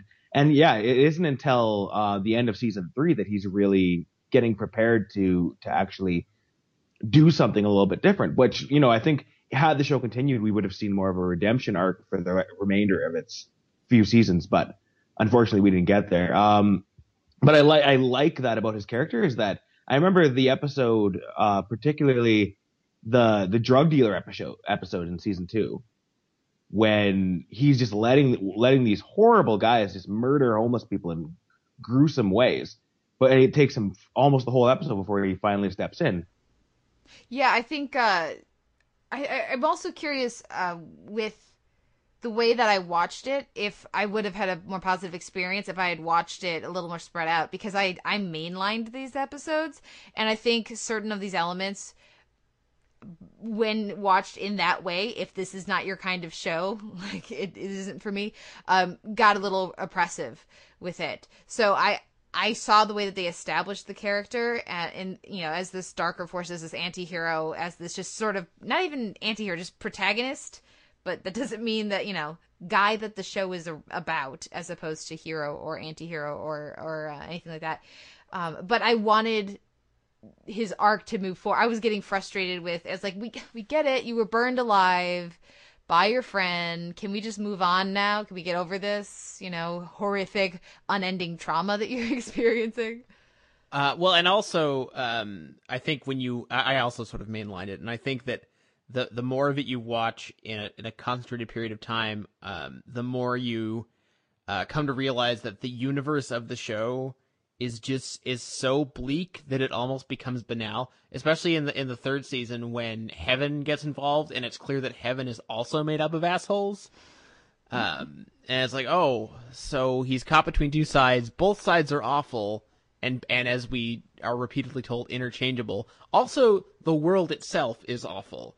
Uh so really what is there to fight for here well, and that kind of takes me to some of the characters that I, did have a more positive connection with. I liked that they made Wanda a, uh, a an attorney, a successful uh, businesswoman, uh, a career woman who is also, you know, this. She manages to actually, you know, she has she's having to defend this child killer, but it turns out that he didn't actually do it. And, you know, so they give her some darker things to work with, but they also make her really good at her job. They make her a good mom. They make her an interesting, dynamic character. We see some of her other relationships, um, her family and stuff throughout the, the show. And I also, uh, eventually, as they were more developed, got came to really enjoy, um, the, the buddy cop duo, particularly Twitch. Yeah, Twitch is great. I love, I love Twitch, uh, especially his arc after he's shot in the head. I think yeah. that's a great, great. That's one of the best arcs of the show, I think. And I love the way they close that storyline off at the end too by, you know, giving the gun back to the the what the commissioner or the sergeant or whatever. Mm-hmm. Please, and telling, chief.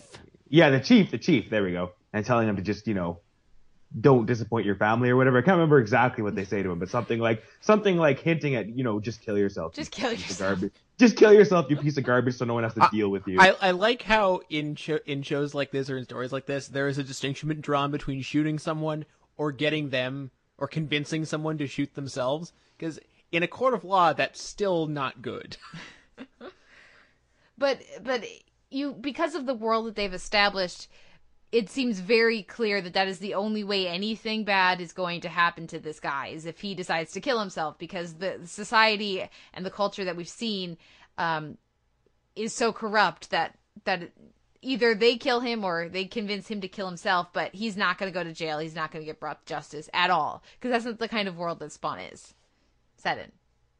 True. Although I was also confused by the fact that Spawn is repeatedly told that he that he shouldn't kill people because when he kills people, it sends souls to Malebolgia. So uh, and Gross's army, whatever, etc., etc. And at the end of the first season, he doesn't kill Jason Wynn, who's like the big bad of the whole show, unless you count Malebolgia. Um, but then at the end of season three, when he goes after Wynn, he's like, "I'm gonna kill you." It's like, wait a second, didn't we go over this already? Well, yeah, but again, that ties into him as a more human character, and um, yeah, I, I would have liked, and again, maybe with with more episodes or a more focused arc. There's quite a bit of standalone. Um, there's a surprising amount of standalone, really, in these episodes.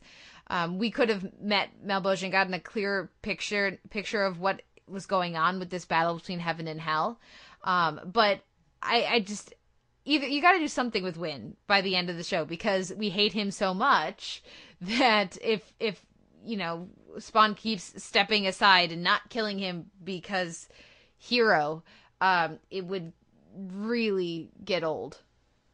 I think that I think eventually they were getting to that point. Uh, like the point is to not kill Wynn because Wynn will return. He's afraid Wynn will turn, return as a Hellspawn as well. Mm-hmm. But then, um, since he doesn't kill Wynn and since Wynn feels threatened, he goes he goes somewhere and he gets that mask. And that was I think that was going to lead into their their actual mono a mono conflict in the next season because that was again towards the end of season three. And that mask gets stuck on his face, and we, no, we don't really know what that means or where that was going, but I Mhm. think that's what that was supposed to be. Yeah. Well, and it's there's there's a lot that they were continuing to to build towards. I mean, in season 3 you get set up, you know, that the the rape baby is gonna decide the apocalypse. Um, Antichrist, basically, yeah. yeah, basically. And um you know, I, I don't think I've ever watched a show and rooted on a character to have an abortion when when the the when Wanda's saying that she's thinking of getting an abortion we're like that would just save us at least two seasons if it would work that would be such a great ending for uh for like an Omen type movie. Uh, that I'm surprised no one's ever tried before, where the world is saved via abortion. That'd be that'd be such a great message. That's uh Um, yeah. Although I, I, I sh- it should be noted, like they they are they are making uh, a new Spawn series with Keith David. Do we all know this? This is yes. happening. Yes. I, I was so happy to hear it because I think I think it'll benefit from the t- a lot of times gone by. So I think it'll strongly benefit in animation and in writing. Well, and again, I think that there is a lot of very interesting. Um, there's a lot of interesting things going on in this show. I just, I, th- I feel like there's other, there's, there's some problem points, some, some problematic areas, uh, to use, you know, blogger speak that will, I think, benefit from, like you say, uh, my, you know, 20 years of popular culture and public discourse. Uh, at least that's the hope. And again, to go, for me to come full circle, I just love Keith David's voice so much. I think it's great casting, and despite all the issues I have with the show, it does make me happy that there is a a, a comic a superhero show that does actually have African American characters as almost all the main characters. The good guys, the bad guys. Like Terry is an entirely good person. You can't get better than Terry or or Wanda. Complete heroes. Um, and it's wonderful that they're all black. Yeah. Did we really need an episode with the KKK though? Probably not. It's satisfying to watch the KKK get just eviscerated, though. Well, it was, it was sort of like sort of the KKK. Yeah, that guy that guy has the dreams with the people in the hoods and stuff, but he's he doesn't feel like a Klan member. Really. I guess he talks about kind of being a Klan member or something. But He's yeah. more like he's more like just a racist to a racist asshole is being manipulated by uh, Malebolgia though. There is KKK in the episode name though. Yeah, yes. Oh it's yeah, like there is. clowns, That- Yes. Yeah, yeah. good good wordplay. I see what they did there. Do you guys have any final thoughts on Spawn the animated series? Uh, Simon, I'm gonna go to you first. Uh, should give some credit to uh, Michael Nicolosi, who does the voice of Violator, because, I mean, he- Creepy he's got clown to. man. Yeah. It's it's a good creepy clown voice. You got to give him credit. hmm Mike, how about you? What's your what's your final thought on on on Spawn? What's your pitch for our listeners who are we're, we're being downers here? So you know, send it home. Uh, I, I think yeah, I, I think like I said, I, I think the issues the issues that the show struggles with, I think it struggles with the most in the first season, and I think it gets better as the show goes on. I, I, I love, like I said, I I love dark stuff and I love the dark elements of the show, but I can see why some people would struggle with, especially with the, the lack of levity, because there is almost zero comic relief on this show. And it is, it can be, if you're just marathoning it, it can just be like a, a long, dark tunnel. Um, I think you're right that it benefited from, uh, being watched week for week or even night for night when it was, uh, doing the marathon on Halloween. In any case, um, yeah, final thoughts, I guess I would say, I really love, uh, almost all of season three. I think it's just shot for shot. And I think they're great episodes. Uh, I loved I love the the racist guy um, followed by or with the drug and the drug dealers before that. I love I love a lot of season two. Um, but yeah, particularly Hunter's Moon, the vampire episode. I think that's an amazing episode. I love that church battle, and I think uh, chasing chasing the serpent, which follows it, where they go and rescue um, one of uh, Spawn's farm former army generals, who's like you know sitting in mm-hmm. that pit just eating insects, muttering the same words to himself over and over again. I really would have liked to see what they were going to do with that character because I thought that was a great. I love that character, and I love Jade as well, the um the assassin from heaven. Voiced by Ming Na for those uh, who are fans of her uh, over on Shield, so another comic book connection there. Um, but yeah, so this has certainly been a, a really interesting show for me to, to dive in with and think about. It's prompted other uh, me to make other connections that I wouldn't necessarily make, and, and t- take a look back at the you know a different a different type of comic book show than the ones I grew up watching uh, on you know on on not cable, let alone pay cable.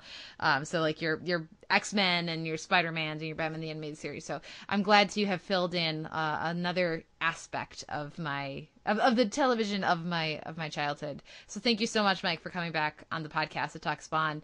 Uh, where can our listeners find you and your work online?